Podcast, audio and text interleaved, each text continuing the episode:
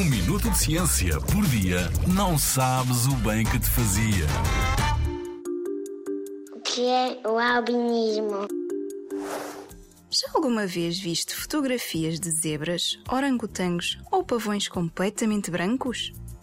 Estes animais têm mesmo o pelo ou penas brancos. A esta condição chamamos de albinismo.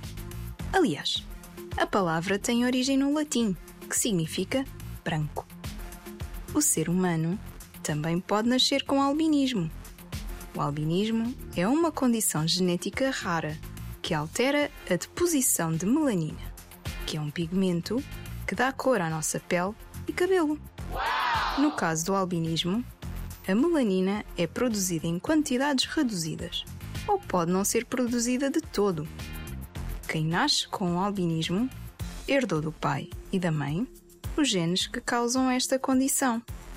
Pessoas com albinismo têm muitas vezes a pele muito branca e os cabelos claros e podem ter problemas de visão ou ser muito sensíveis à luz.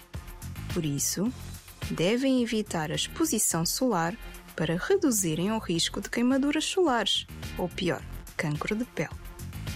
Ainda não existe cura para o albinismo, que pode afetar qualquer pessoa de qualquer região.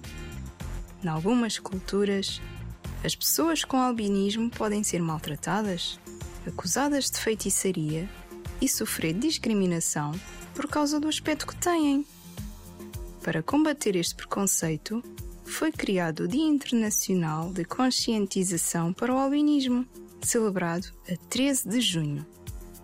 Independentemente do aspecto de cada um, o que importa é o que vai no coração, não achas?